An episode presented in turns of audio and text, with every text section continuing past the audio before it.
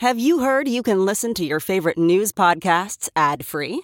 Good news! With Amazon Music, you have access to the largest catalog of ad free top podcasts included with your Prime membership.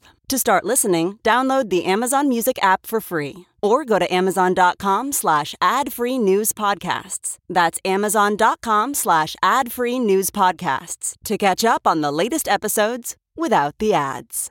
This episode is brought to you in part by Noom. Forget one size fits all diets. With Noom, you get a personalized weight loss plan that's tailored to your lifestyle.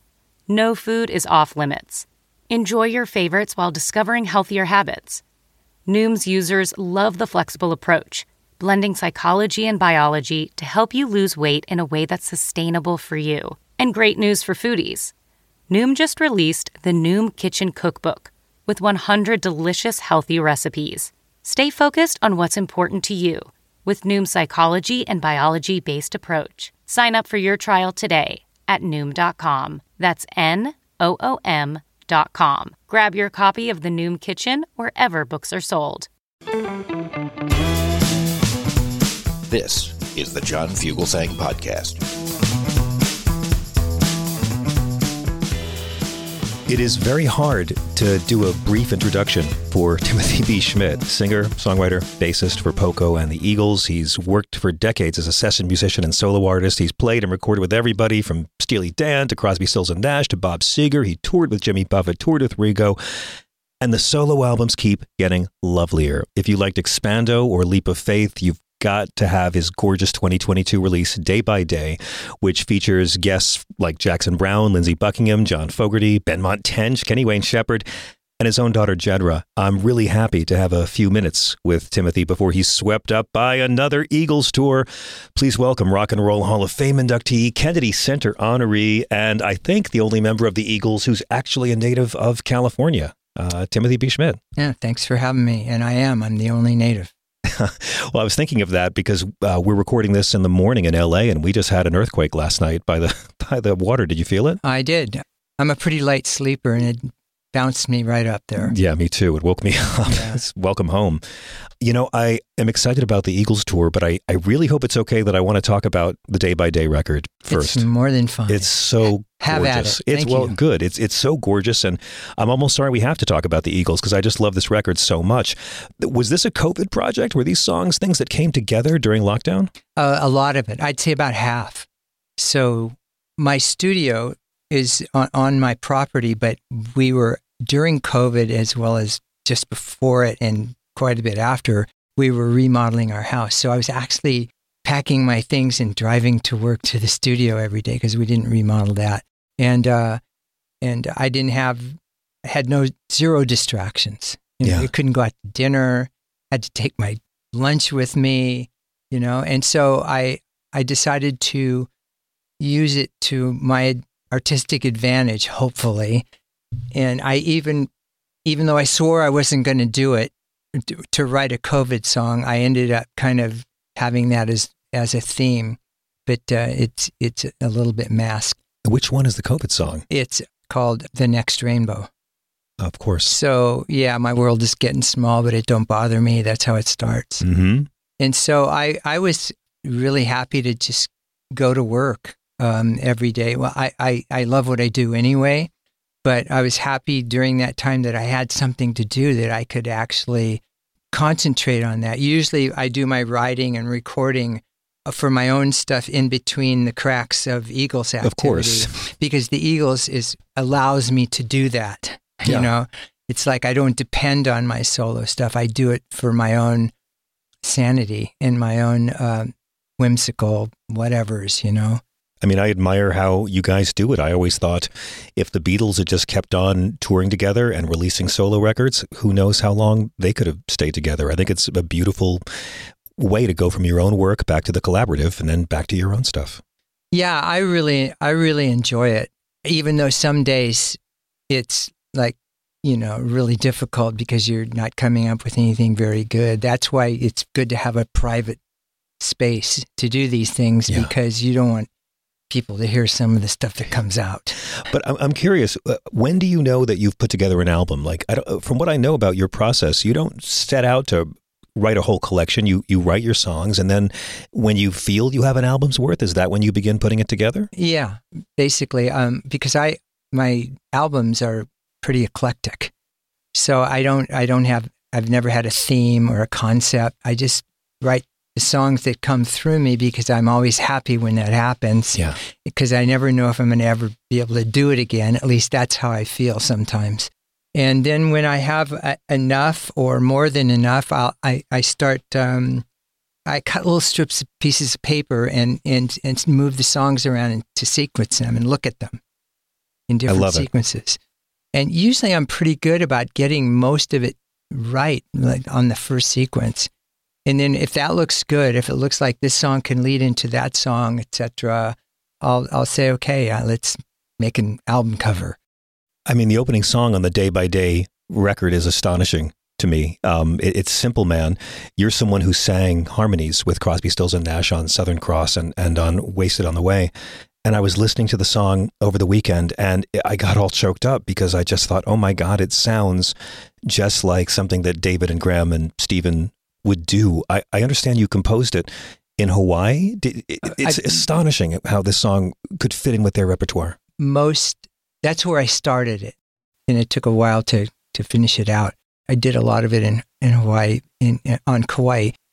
What happened was I started coming up with this idea, and I I, I liked it, and I said, "This sounds so CSN," and I thought, you know, I'm why not treat it that way? Why fight it? Just do it, you know. And so, um, for the remainder of composing time that I spent composing that song, I wrote it thinking that way that every everything's going to be in harmony when every word. Can you hear that in your head while Yes. you compose? Three part harmony? Can you hear that three part harmony in your head? Yeah, I've always been able to do that. Has Graham heard this song? I actually sent it to him before the album was released. I sent it to him and I said, "Here's something I want you to hear." And uh, he, I can't remember exactly what he wrote back, but he he was very positive. He he really liked it. And then I wrote back, "I've learned from the best." um, Lindsey Buckingham plays uh, plays guitar on that song. How did that come to pass? I, I know you first met him when he was still just Buckingham and Nicks back in the day, right? Yeah, I, I actually, when I was in Poco, we did a two or three shows with uh, Buckingham Nicks, and that, that's when I first met them. We aren't close, but we're very friendly. We always, uh, if we, uh, if one or the other texts or whatever, um, we always get back to each other, and we have we have similar roots. Like uh, I, I uh, started strumming and singing and learning from the folk era, and uh, specifically not just the Kingston Trio, but the Kingston Trio. There, it was, you know, there was a big folk group back then. Of course. way back then, you know. and uh, he did the same thing. When I found that out, we had a lot to talk about. Um, I just called him up and said, "Are, are you? Can you come over and play on this song?" And he, and he came right over, really. And we we had a great day. He played a when I played acoustic and he played another acoustic and played and then brought his, his old Fender that's been with him forever. Although you don't think of Lindsey as a Fender guy, but he's had this guitar forever. And and uh, we spent a really nice day together. Is that how it works when you want to have a guest player on one of your records? You just you'll just pick up the phone or, or, or text because on, on Grinding Stone you have Jackson Browne and John Fogerty doing harmonies with you, and it's astonishing. And I'm just like, how does this come about? Yeah, I, mean, I texted them. I texted uh, uh, Jackson and I have well, we've known each other for a long time, uh, and we even did a duet on a song for a movie years ago. What was that? It, it was at Everly Brothers. Uh, "Let It Be Me," the song "Let It Be Me." yeah, what movie? Well, it was a movie that didn't- me. I can't believe I didn't know this. Well, it didn't. It didn't. There wasn't a lot of noise around this movie. It was called. It was called. Uh, Don't tell mom the babysitter's dead. 1991, I So- think. Yeah. you know that. yes, movie. I, I. I mean, I had cable when I was a kid. Yeah. Yeah, and um, so that's the first time we actually did something together. We did an Everly covered an Everly Brothers uh, song. Anyway, and I called him up and or texted him. We made arrangements. Uh, They couldn't come on the same day, hmm uh, and then I did the same with John. I've known John not well, but I'm from Sacramento, and my first band was from Sacramento, and Mhm. uh, we played a lot of the same shows when the Creedence Clearwater used to be called the Golliwogs, Oh my God. and they wore furry hats and you know had costumes. And we, my band was in in suits, and we actually I actually have a poster of us uh, playing together on the same bill. so uh, so we go back. Uh, we played a lot of the same venues way back when, and I started uh, talking with John. I ran into him at a mall a few years ago in a mall. and He's like the nicest guy on earth. he's I really nice. And he came up to me. I didn't see him. He came up to me and we started talking. We exchanged phone numbers. And so I asked him then, without having a song, would you ever be uh, interested in helping me out on any of my solo stuff? And he said, yeah. And so, but but this comes back to me asking about hearing this stuff in your head. Did you you you worked on Grinding Stone? Did you just think, oh, Jackson Browne and John Fogerty, they would sound great in three part harmony? What I thought about that, this song is, is it's, it's, it should be more crude. I don't want it to be really smooth, doubled voices. I Yeah. want, and I want really distinctly different voices. I sang all the parts as a guide, but it's, it was too, it Of was course. too pretty. Of course. You know, I wanted it to be cruder.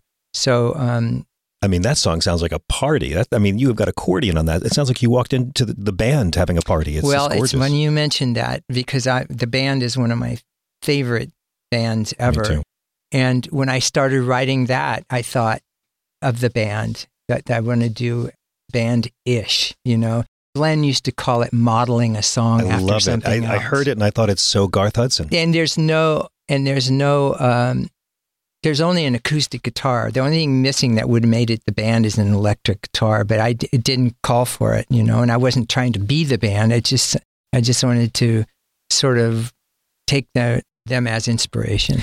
Now, listen, I promise I'm going to ask questions about the Eagles tour. I promise, but I, I want to talk about your record more um, because the heartbeat seems like a very personal song. Is that an actual physical human heartbeat we hear during the track?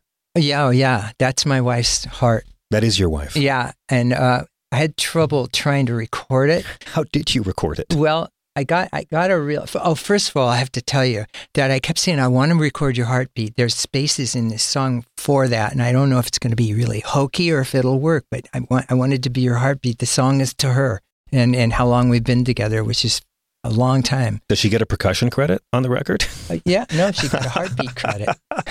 did you have to speed up her heartbeat to make it fit the time? Well, um, I I do have some stairs in the studio, and it was a little too slow, and I had her walk up and down a couple times. You're lying. But no, I'm not. No, Really? truly. And um, so I tried it with a, a regular stethoscope, and it was just didn't transfer. But I, I I had uh, had recently met a nurse who had who uh, said I I can get a hold of a digital uh, stethoscope. I need it anyway. She said because I'm taking care of my mother, and she was a nurse, and she wanted to have it anyway. So she got that, and I borrowed it, and it, we it comes across as a waveform. Yeah. Yeah.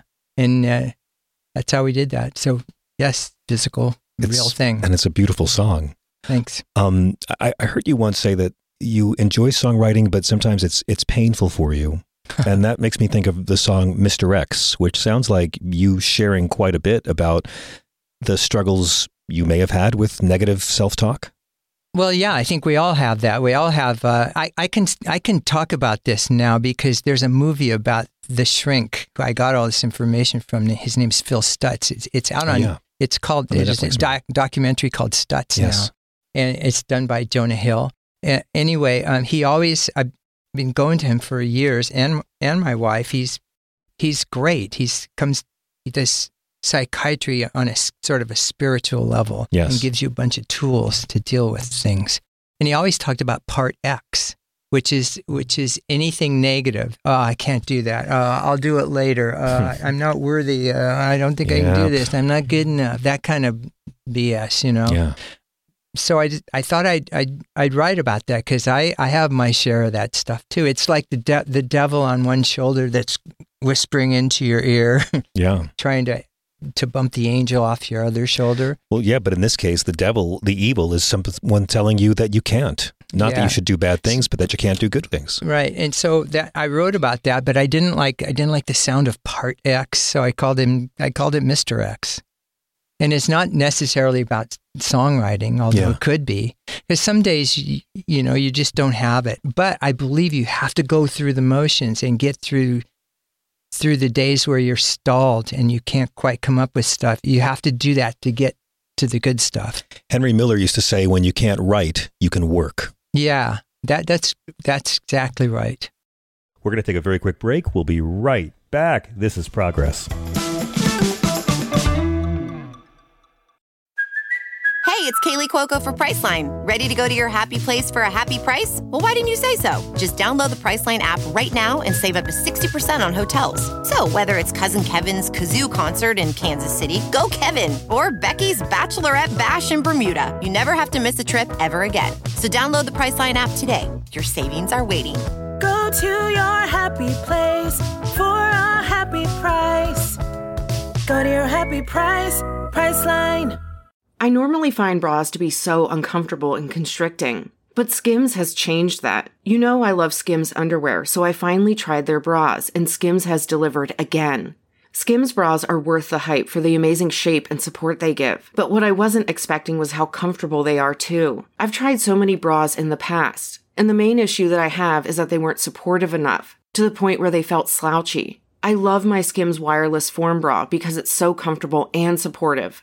The older I get, the more I care about actually being comfortable in what I wear every day. And with my wireless form bra, I no longer have to sacrifice my comfort for the support I need. Shop Skims bras at skims.com, now available in 62 sizes, 30A to 46H. Plus, get free shipping on all orders over $75. If you haven't yet, be sure to let them know we sent you. After you place your order, select podcast in the survey and select our show in the drop down menu that follows. I'm John Fugelsang. This is Sirius XM Progress. You know, you've played with everyone and you've played on every record. Just we could do a whole hour on just the times you've guested on Toto's Africa and Jars of Clay, everything in between. I just found out that you and Randy Meisner, who you replaced in two bands, sang back up on uh, on Richard Marx for his "Don't Don't Mean Nothing." You toured with Jimmy Buffett, of course, and with Ringo Starr. And my producer wanted to ask about this because you sang backing vocals on three different Steely Dan albums, on Pretzel Logic and the Royal Scam and Aja. I- have to ask, what's the experience like being in studio with those guys and being part of that particular creative process? It was thrilling. It was great and crazy. It was, um, I had met their producer on a different project. I had met his name, Gary Katz, the producer of those older Steely Dan albums. I had met him, I think at ABC Records, doesn't matter where, but I, when I parted from saying hello, nice to meet you, I said, if you ever need any vocal help, I'm, I'm available. And, um, it worked. He tried me on another more obscure album, and and then he told Donald uh, and Walter about me, and they had me come in and and and sing. They thought probably just on one song, which was "Ricky, Don't Lose That Number," Mm. and they liked it, and they called me back time and time again. And the process was, I thought that I was uh, picky and that I was sort of OCD with my, you know, anal, you know, Yeah. trying to uh, to get everything as perfect as possible. But it was nothing. Or the I could say that about the Eagles too. But um, this was before the Eagles, and uh, they really worked me. But I was enjoyed the, the entire time because I always agreed with them, except for once. I was going over and over this vocal part, and Donald would keep saying one more, it's really close.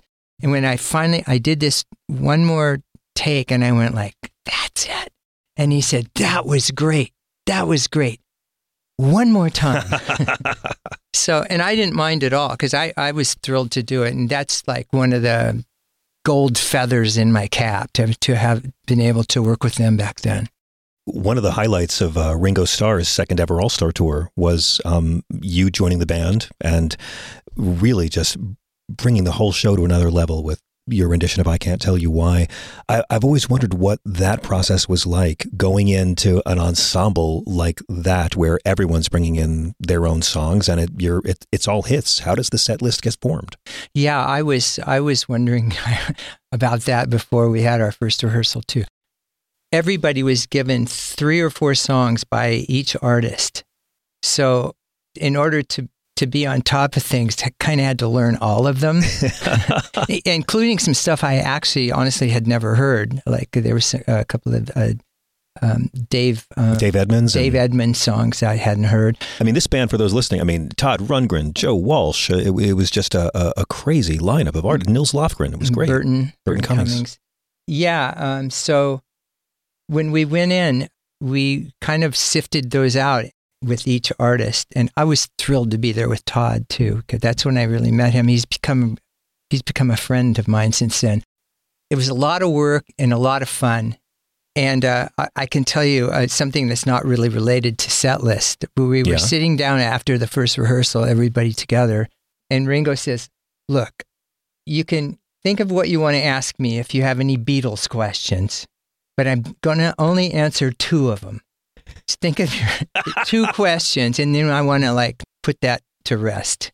That's fascinating because I can only imagine how sick he must be of them. And, and it makes me think about the Eagles questions that you have to handle. I mean, I, I've, I don't think I've seen an interview with you in the last couple years where, where a person hasn't asked you to open up your heart and share your pain about the loss of Glenn Frey.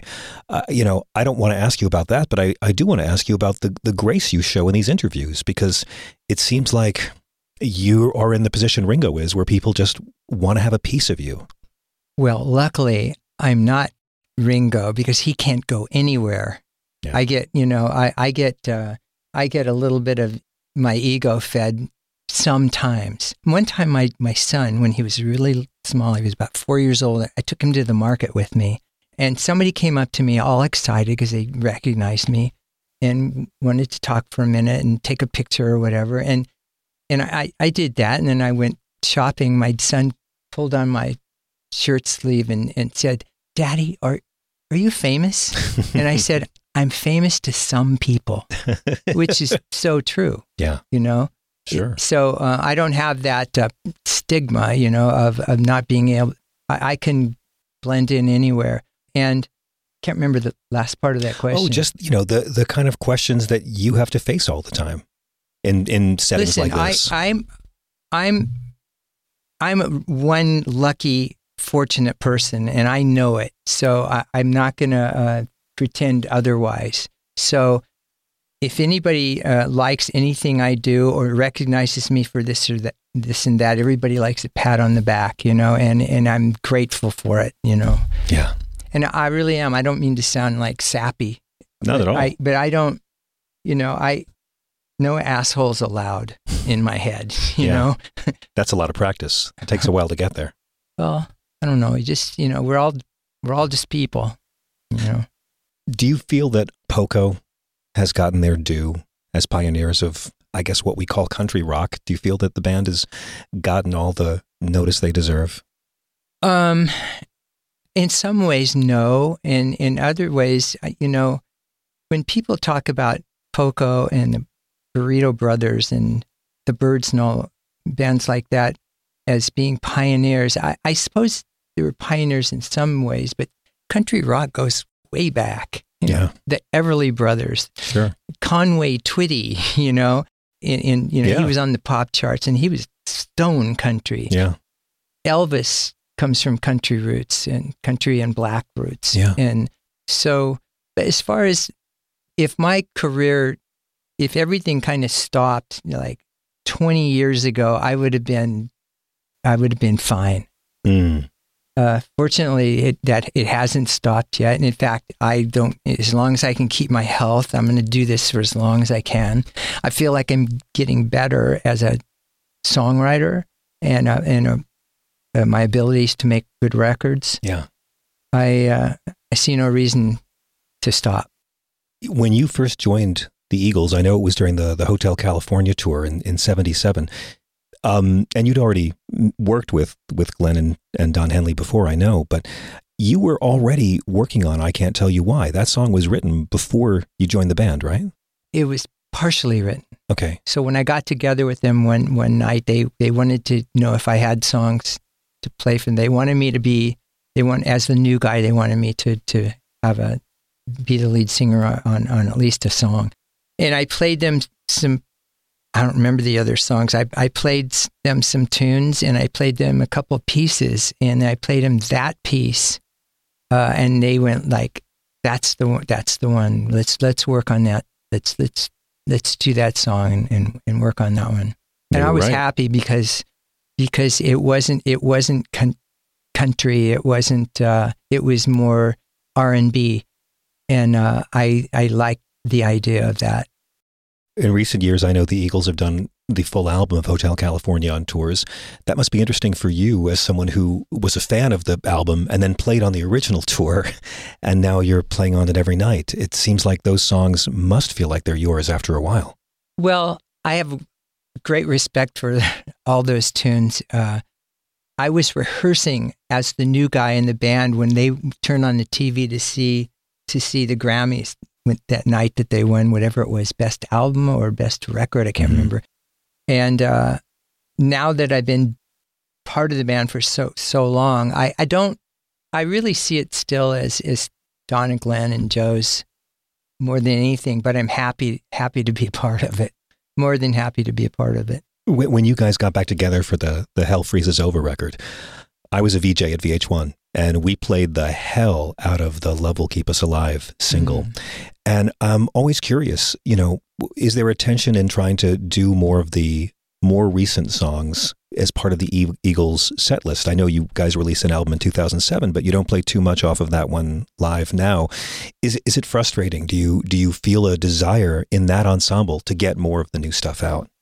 We did play a bunch of those songs when we Sure. first when we first started um, uh, working that album and going on tour after after a Long Road Out of Eden came out. We I think we had seven tunes from that album, and now we have none of them. Yeah. we we don't do any of them and it it was it became really obvious that people weren't interested in hearing it nearly as much as as the the older stuff it was kind of dictated by crowd response Really? I Yeah. guess for venues of that size, i mean we to. got good responses but it wasn't like i mean i see people transformed out there i see people go into other worlds i see people cry every Sure. night i Yeah. see i see people dancing free abandon because they can't do anything else you know it's really something it's really it's really a great thing to experience and that's what keeps the older stuff fresh You're right. is that is is is, is this this huge response we get on all different levels Honestly, the stuff you're doing now is so beautiful. I don't really care if the Eagles does another studio record or not. well that's good because i highly doubt that that will happen I didn't think you guys would do a tour again, so it's it's lovely. I do have a couple of really quick questions from SiriusXM fans. Can I throw a few of Sure. them at you really quick? Mhm. Are there any songs you wrote the Eagles didn't record that you wish they did? Yeah, there've been a there've been a couple of songs that that I thought could have been Eagles songs that eventually got turned down. I say turned down; it sounds really cold, but that's that's what happened. There's a song off the, uh, my album called Expando called Friday Night Mhm. that I I thought I thought that was that was a really probable one, but uh, uh, I was wrong about that. So I just put it in my hip pocket and put it on my own album. Is it true that David uh, Crosby didn't sing on Southern Cross and that it's really a Nash, Stills, and Schmit song?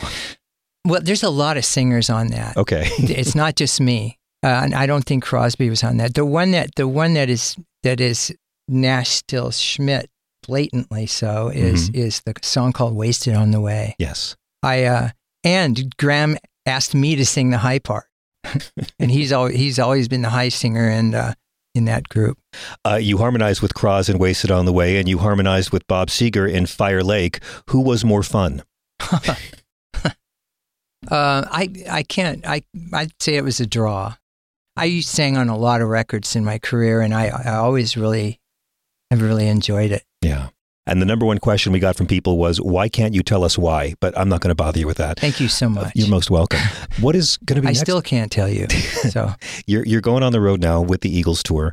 What do you want to do next? Will there be more uh, new songs from you? And, and do you still want to tour and get some of these songs from day by day out in front of crowds? yeah, the only reason I haven't done that is because the Eagles keep going, Yeah. and and uh, there's not enough time in between. Like for instance, we have two legs coming up. Yeah. And I keep asking, are we doing stuff after that? And I suspect we will, but I don't know, which means I can't I can't uh, book anything for myself. But I didn't start touring on my own as a solo artist until I was 60 years old. And uh, and uh, and Crazy kid with a dream. yeah, that's what's cool is, is that like I'm I'm actually getting better at what I do and I'm enjoying it more. And uh, I think I you know I think I, like I said I'm getting better, at least in my own head. And if that's the only place it is, fine. It keeps me happy. And uh, so rather than having a heyday back then, back when you know I I feel like like it's it's coming to me now, and it's really great being this old and having that feeling. Timothy B. Schmit will be going back on the road with his other combo. The new album is Day by Day. I have played it for my friends, and everyone's shocked at how amazing and gorgeous it is. I can't wait to hear the next record, sir. Thank you so much for joining us. Thanks for having me. What a pleasure. We'll be right back.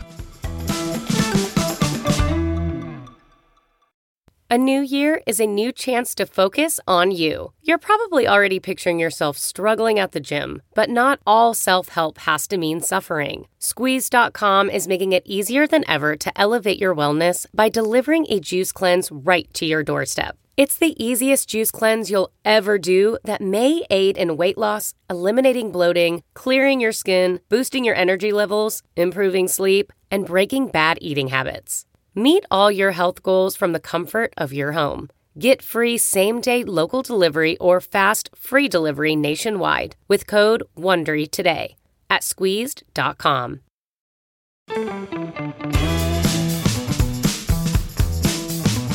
Uh, by now, you've heard of Poker Face, NBC Peacock's new Mystery of the Week series, created, executive produced, and often written and directed by Rian Johnson. He of Brick and Looper and uh, indie uh, favorite The Last Jedi, Knives Out, and Glass Onion.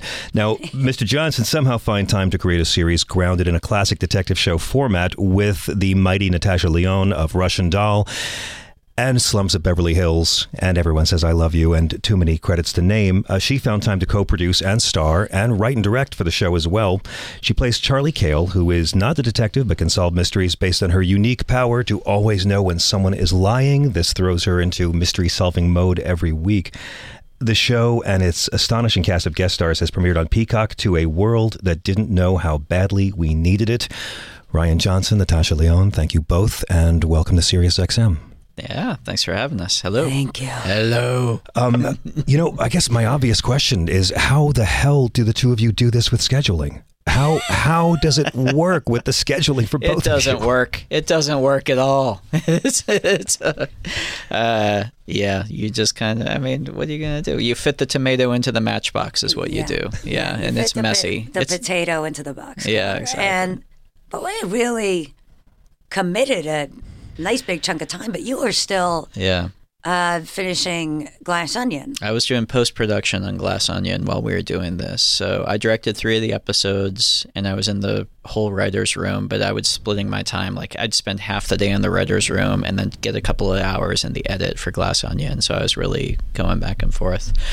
It was a lot. Yeah. And I was doing full Russian doll. You were putting out Russian Doll like when we were SNL. shooting like the Yeah. first week of Poker Face. Yeah. Yeah. It was kind of insane, man. But Can I ask a question about the overlap? Really but tiny, but in the scene in the bathtub in Yeah. Glass Onion, Yeah. where Benoit is playing, I think it's Among Us, Yeah. with Kareem and Mhm. Sondheim and Angela and you. You're in costume for this show in Knives Out, are you not? That's that's you Go on, looking Rian. like you were in the trailer. Yeah, she was in her trailer. I was just like, "Hey, do this," and she was. So I, I like the notion that in the world of Glass Onion, Blanc is friends with Natasha, who is currently shooting a show called Poker Face, playing Charlie Cale. That's like that's my story. I'm It sticking bends to in it. on itself. Yeah, It's a great way to shoot down any potential obnoxious crossover questions. I- I exactly. think. Kill him. Kill him dead. And uh, what's worse is it was my lunch break.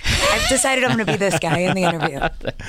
What I what I'm love the most about the show, I think, beyond uh, you know obviously how fun the show is, but that you've also sort of stimulated a national dialogue about format, and uh, and people who don't normally think about format in their detective shows are now exploring the difference between the Agatha Christie format and the uh, Columbo style format. Yeah, I mean, there's a couple different things to it, and you know, there's because so this is a Columbo style thing of how catch 'em, where we show you the killer, we show you the murder at the beginning, and it's all a chess match match between Charlie, Natasha's character, and the killer. How is she going to catch him? Um, the bigger format thing that that ended up being like when we were first pitching the show that we got lots of blank stares back about it's less about the form of the mystery. It's more that this show is really designed to be a true episodic show. Um, they are the episodes are self-contained. The mystery begins and then concludes and is finished at the end of each hour long episode. You get a full meal.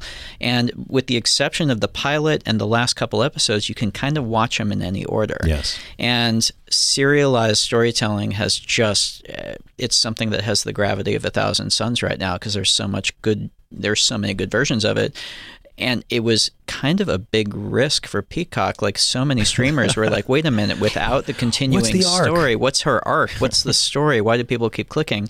And I just remember this is what TV was when I was growing up as a kid. All of it, Quantum Leap and The Incredible Hulk and The A Team and you know Magnum PI. All of these shows were in this format, and I tuned in every single day watching reruns because I wanted to come back and hang out with these people again and have this fun kind of so i don't know that for me format wise was actually more the um more the big swing i guess and the thing that i really missed I love that we're in the golden age of serialized drama. Yeah. And um, it's a pleasure to behold these massive 40 hour maxi movies that used to be called miniseries. Yeah. But in this case, it, what's fun is that the audience always knows more than the protagonist.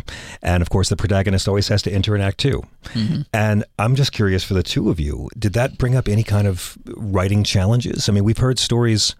uh, You know, Battlestar Galactica, justified series that want to be serialized, but the network has at times put pressure to have free standalone episodes. Is that a different kind didn't of know discipline? they were going through that. oh, some shows Until this moment. I know, I just mean specific to uh, Battlestar Galactica. Battlestar Galactica, they, they Yeah. really were pressured by sci-fi to have episodes that you could just watch and not have to know what it links to. well that's be- that because that was created still at the end of the cusp of uh they can basically sell the shows and put them in syndication, Syndication. basically, Oh. which just doesn't exist. It the doesn't 20th exist. century, yes. Yeah, so now it- it's entirely molded by the streaming mode of getting you to click watch next, and I think that's Although- why. Uh, I mean, it's both. I mean, I've, Yeah. for let's not get into the streaming wars, but just to say that I do think certain things are also still thriving in syndication internationally because they're episodic. It's just that it doesn't really suit the streaming model financially. Although in the same I, way. I though would make the argument, and I did when we were pitching it, that you look outside of this genre, you look at the success of sitcoms on Yeah. streaming models. That to me is almost the bigger model for why this kind of episodic storytelling, yes, it still will get people watching. Um, Or anthology. anthology series, yeah, absolutely. Um, uh, so. Yeah, I yeah I don't know. Uh, To me, it, it just it makes sense. Much has been made about the fact that you are both very much collaborators on the creation and, and evolution of the piece. But I'm really curious, what was the first pitch to you, Natasha? Was it about the character's ability to spot a liar? Was that the first solid nugget you hung on to, or was it this overall idea of the detective series? I think it was more, you know, knowing how much Rian genuinely loves this genre and how good you are at actually doing it correctly.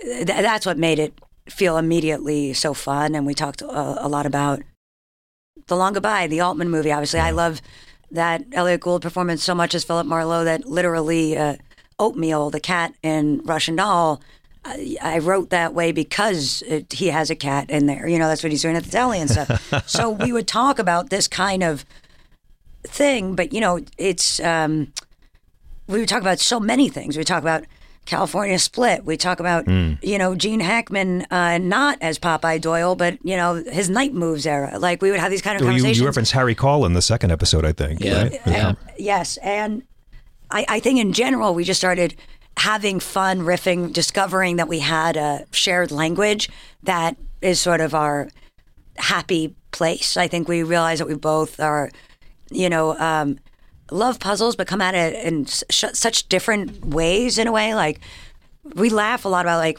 Rian has such a beautiful uh, structure brain, and I'm Yes. really like, you know, a melting clock. And that's the, the joy of kind of combining that for both of us because we have such a shared um, sort of like our, as we cross reference, there's kind of the Venn diagram of it has so many Yes. like meeting points of Fellini, Fosse, you know, Altman, and then, but he's bringing in like all of this kind of sort of almost uh, Hitchcock, for lack of a better term, that is not something that I really speak in, but is so fun for us to kind of play in together. It's almost, it's almost like a mutual um, respect. It's very more than anything. It feels to me almost like I always picture. Um, you know, musicians in the '70s kind of coming together and be like, "Hey, let's let's play on this thing together Yeah. or something." And of course, there's all those. We're the traveling Wilburys. That's what I'm trying to tell you in a nutshell. And you look back and you're like, you see those pictures. That's one of my favorite memes. This is what you call a tangent now. No, I get but why are those guys like 40 in those photos, and how disturbing is it? Because Because they're they all so young ancient. now. Yeah. Oh my God. I know Yeah. Roy was the old man at 51, I think. Well, moly. for me, I sort of I realized that we're like, oh, we're kind of too like you know middle-aged makers and stuff that really wanted to kind of party in the language we party in, which is sort of yacht rock, uh, and that's how we got here. Okay, first off, Traveling Wilburys is not yacht rock. I'll fight you on that. But secondly, I like this whole because I see Mr. Johnson here. You, you're George Harrison and Jeff Lynne. You're the one who's putting this whole thing together, and you're Bob Dylan, Tom Petty, and Roy Orbison being pulled along and making the music. Sort of, but like the point is when you ask the question of like where did the show come from, or at one point did you know like. How do you not join in Well, he, on that? he pitched you the idea of You know sleuth. I get that, but did he pitch you the idea that she has this superhero power to spot a lie before he pitched you the idea that it was going to be like a Columbo procedure? I'll be honest, they were all bonuses. He was sort of talking, and I was eating French fries. We were having steak frite. I knew he was paying, and I was like, uh, "Yeah, yeah, that'll be great." Uh, Well, 'cause- 'cause- no, I mean, I'm kidding, but on some level, the the the the deeper truth there is when you know, sort of, uh, not to be too arty about it, but when like an artist is inspired like that, it's kind of you you keep you contribute to kind of like stoking the fire as opposed to pulling something apart because it's everything is ex- execution. You know what I mean? Like nothing is That's an right. idea. So in a vacuum, it's like uh, kind of okay, and she can tell if somebody's lying, and it's sort of going to be the case of the week.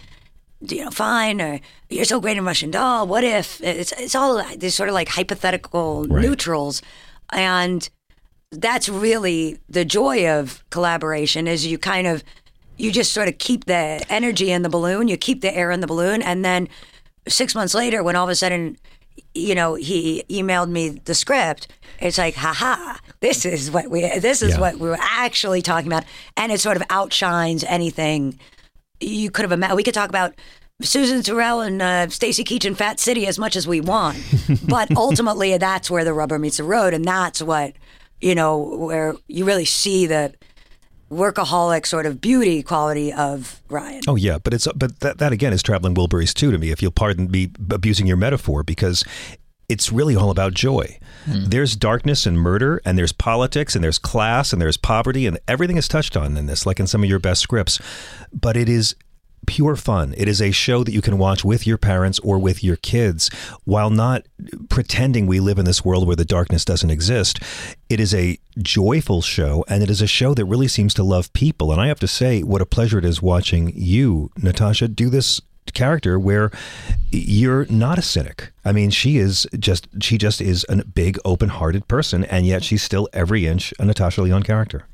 Yeah, you know, I often think of uh, Harvey Keitel and the piano. Um, Mm-hmm. No, I'm just kidding. Uh, but I do actually think about him all the time. I think about that performance all the time. Yeah, I just That was in the naked Harvey period after Bad that was the naked Harvey. Yeah. That was even Yeah. That was quite a two the, years the we had D there. years. Yeah. Um, but I guess what I mean by that is it's it's funny that um, so I don't know. Sometimes when we think of uh, uh, like oh, you know, when uh, people have I came up on sort of very I think '70s New York actors. Mind you, I'm you know hardly born yet, but I'm watching them as throwbacks because Right. I'm out of the country. We'd fled for tax reasons. I won't get into it. Anyway, I'm stuck there with you know Rocky and Scarface and, and Goodfellas and even like I remember like Kevin Kline and a fish called Wanda for some reason, even though I guess that's eighties. Uh, is it maybe 88, yeah. 80 something? Uh, and I loved. Um, I remember I also really loved as a kid, uh, like Bette Davis, and I really loved for some reason we had a copy of Jessica Lange Frances. I pulled a lot from that. That's Uh, that's a fun movie. Uh, but I bring it up just to say that it's funny that so many of those sort of New York quintessential tough guys uh, that I think in many ways I sort of like stole a person from. They were allowed to kind of play all over the range once upon a time of. Uh, Yeah, we know, but we kind of like that sort of like Pacino also still has an accent, even though he's sort of British in this one or something. they, those, those guys, meaning Harvey Keitel and the piano, were given more free reign Yes. to we wanted to see them spread their wings, even if. So it's a a long way of saying that I feel like that's sort of uh, the gift of what was going on with us, uh, with, you know, with with Rian and this was, you know, when you say it's sort of like a a character like that, yes, but also it's completely unlike anything that I'd been Correct. able to do, and in many ways, you know, if a sort of tough guy shtick is sort of about being, um, you know, like covering up a sort of like soft heart or all the sort of um, uh, whatever um, tropes a- about it. In many ways, that was sort of like the freedom that I felt in um, Rian as a director. In many ways, was like the the safety of that of being like, you know, even without some of these games, Yes. I think I think it can still live. Uh, Yeah. and so it's exciting to hear that people are having that experience. So yeah, Well, I mean, you know, let me ask you about lying then, because I I love that this is a show about pathological, but also about casual lying. It's the casual lies consistently that doom these perpetrators. That's where you tend to catch them. And as you point out, your character knows nothing about the truth. She just knows how to spot a lie. What's the difference between lying and bullshitting? That's a question I've been grappling with since politically 2015. but it seems like there's more than one kind of lie, and the show really goes quite deeply into why people do it and how casually it can be done. Rihanna. oh, you you passed the big ones to me. Yeah. I see. I see what's up. Uh, well, I mean, It's a beautiful It's- superpower. yeah. It, it- well, that's the thing. I I, I think that. It, and to me, this is why. And sometimes when I talk about writing, I can talk about it in ways that seem very kind of mechanical. I have kind of a mechanical pu- puzzle solving brain when I approach writing. And so I can talk about structure. I can talk about with the notion of lies, like what the purpose that serves in terms of her character not being not but not philosophical like No, just that's what I do nuts relax, and bolts. Yeah, nuts yeah. and bolts. Like like she's not a cop and so this gives her kind of like a way in something she's specifically good at that draws her in. Um, what I love though is that yes, all of that stuff, and that to me then allows us to serve because we did start out in the writers' room. We we spent like a few days just philosophically talking about what you're talking about. It's just exactly talking about the nature of lying, the morality of it, the notion of um, yeah. We had kind of the big picture conversations, and then all that stuff hung out in the back of our brains while we were working out the mechanics of how of of each of these things and it seeps in there you know? So yeah i mean to me and having just also made i mean glass onion for me was very much about everything i'd kind of been soaking up since 2016 and the notion of big dumb lies being sup- big obvious dumb lies being supported by people who gain from them and um, uh, so I don't know. All of that, it, it all goes into the stew, and then and then you take the stew and you make an erector set out of it. I mean, I, that's I mean, not to be this guy for the entire interview, but a way in for character wise was for me very much that John Lennon quote of "Just give me some truth." You know, like I loved that, and and to speak to, you know, um, whatever elections and, and Twitter in these past years, I, I loved that about Charlie and what we were crafting together, and that just as a you know the uh, the north star for a human being yes. who conceivably, you know, in success we would, you know, we could be old people, sort of like, you know, throwing out another one, being like, oh, we've got a, a year off. I guess we're not so much. And so maybe we re- resurrect the old pokey face, you know, um, and that she would still be like, you know, I can't uh, wait for the 2045 reboot. Yeah, now. the 2045 reboot. What do you mean reboot? That's gonna that's gonna be season still be running. Yeah. Are you kidding me? And she's a hip replacement, but also bullshit. So listen, uh, I can tell the insurance Yeah. guy's lying to me. I, I knew it uh, the moment he and but I love that idea of just somebody who j- just kind of at least clocks it moment to moment and knows it sort of as fact or, or Yes. fiction. You know, even if and that it's just sort of you know like a. A nose for puzzles of like, well, now that I know it, I guess ah, nuts. I got to see this thing through to the finish line because this person that is uh, just a human being, that's all they did as far as entering my life or interests.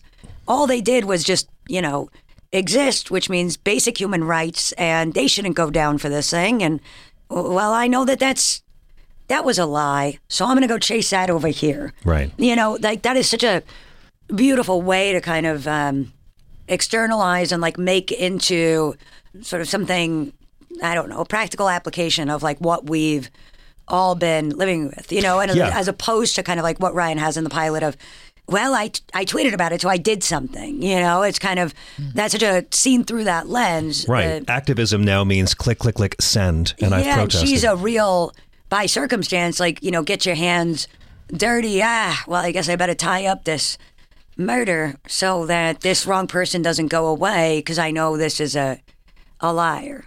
Yeah, but but I get that. But unlike Holmes or Columbo or even Benoit Blanc, she's not getting paid. Like she's not a professional detective, and there's a level of goodness, a level of morality. Not to get too spiritual about it, but that I think is in all of your work, and I think it's really here.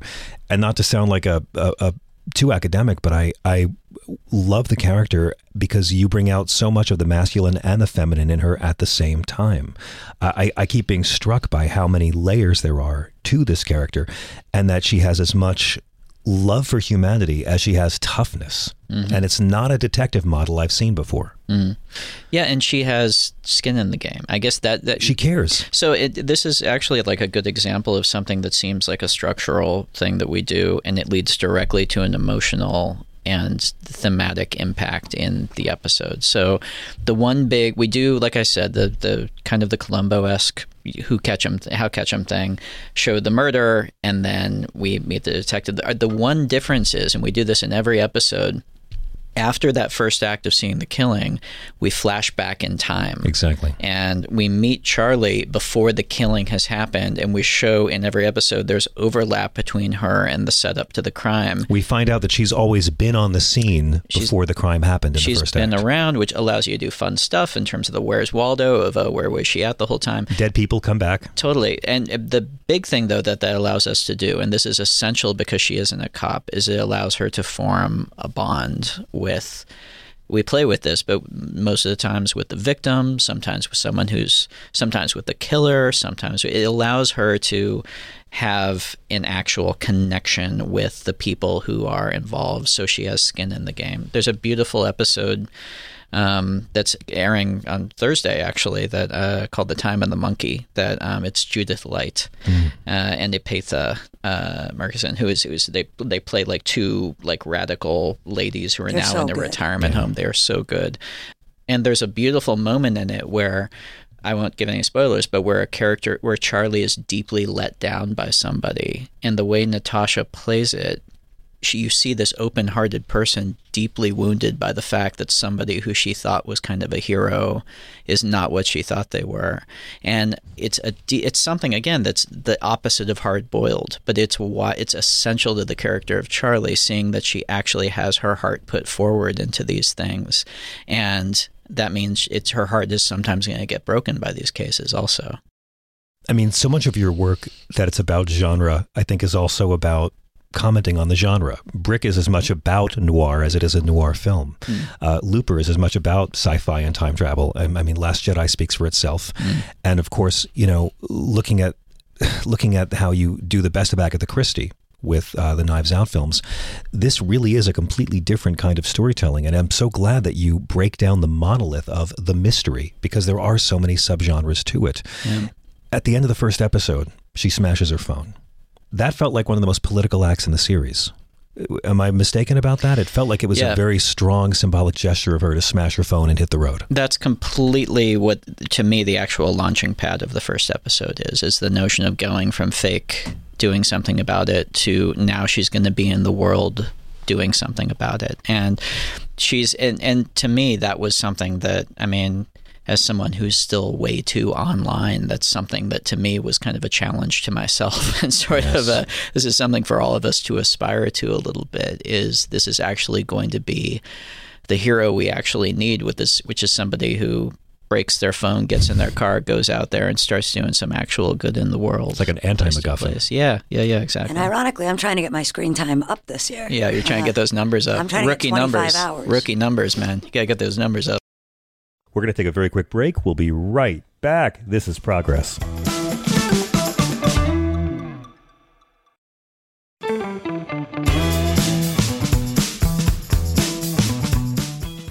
Did you know from the beginning you wanted to write and direct an episode? Uh, yeah, I mean, I think that's just what I do now, so I don't really understand without. Like, I guess I would, um, of course, if it was a, if it was a complete thought already, but just the idea that there's um, more legs to it. I mean, I love, uh, I do it so much on Russian doll that it just sort of is organic, and I, I would say that there's been like a real softening here um, for me over the years, taking you back to this more like spiritual or sort of like theo- theological question, almost of sort of as a as the years go by, I would say more and more, and that is what I see in a lot of those guys that I sort of like grew up loving. Probably less so in the women, maybe just out of sheer terror of like losing their job or not being appealing or something. But often The angry punk anti-hero was very male in the yeah, 70s and but 80s. just it really like I do think. I mean, if you look at Peter Falk and.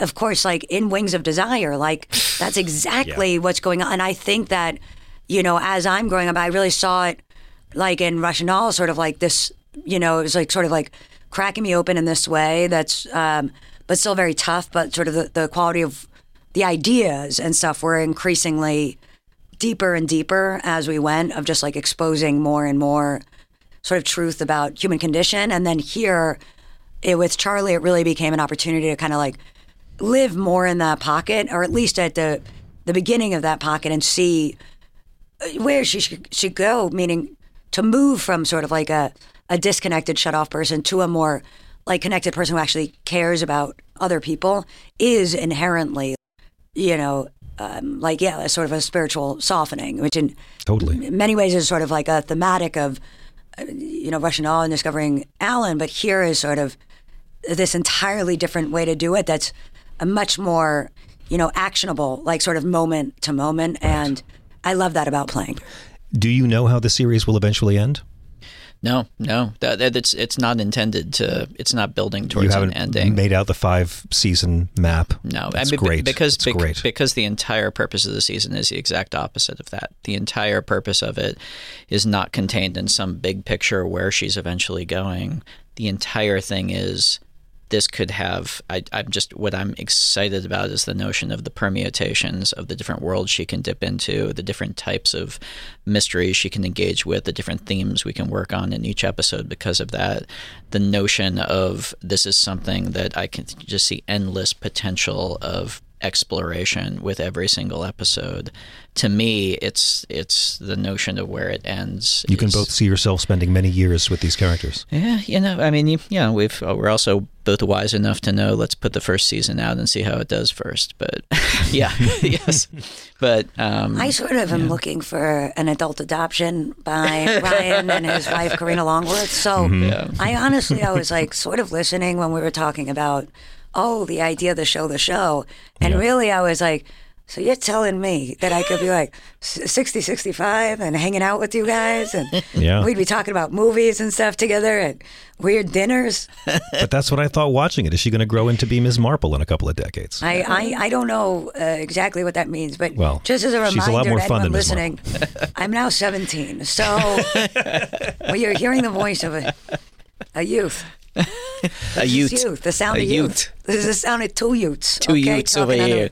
under- yeah. Is doing TV as much fun as you hoped it would be? It's a. I had a blast. I also feel a little bit like when I uh, worked with Frank Oz on The Last Jedi and did one scene with the practical puppet. Yeah. And my mind was blown. How the hell did you guys make an entire movie with the Muppets made out of puppets? I feel like guys, people who like people who make TV and that's what they do. I now have just exponentially more respect because the amount of work that goes into even just doing 10 episodes of it so far is mind boggling. So, and that having been said, I had a blast and I love the pace of it. I yeah. love the fact that we have a different movie to make every couple of weeks, basically. And I love I love that you can't get precious and you got to find the quickest path between A and B for every scene and the problem solving aspect of that on your feet every single day. I found it really invigorating. Yeah, man, I, I had a really good time. It's um, such a joy to watch. And yeah. this is the end of the interview where I ask the question on behalf of all the people who are wondering if there's any hope of uh, Rian Johnson's Star Wars trilogy uh, that was announced way back in the Lost Days of 2017. What do you uh, what do you tell people in my position who ask you this question?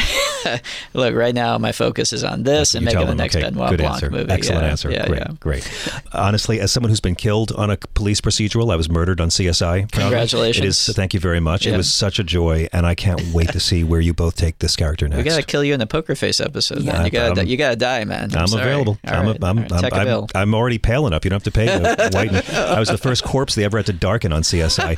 Rian Johnson and Tash Lyonne, longtime fan, first time suck up. Thank you so much for bringing great TV for everybody. Oh, thanks so much. Thank Appreciate you. it. Thanks so much.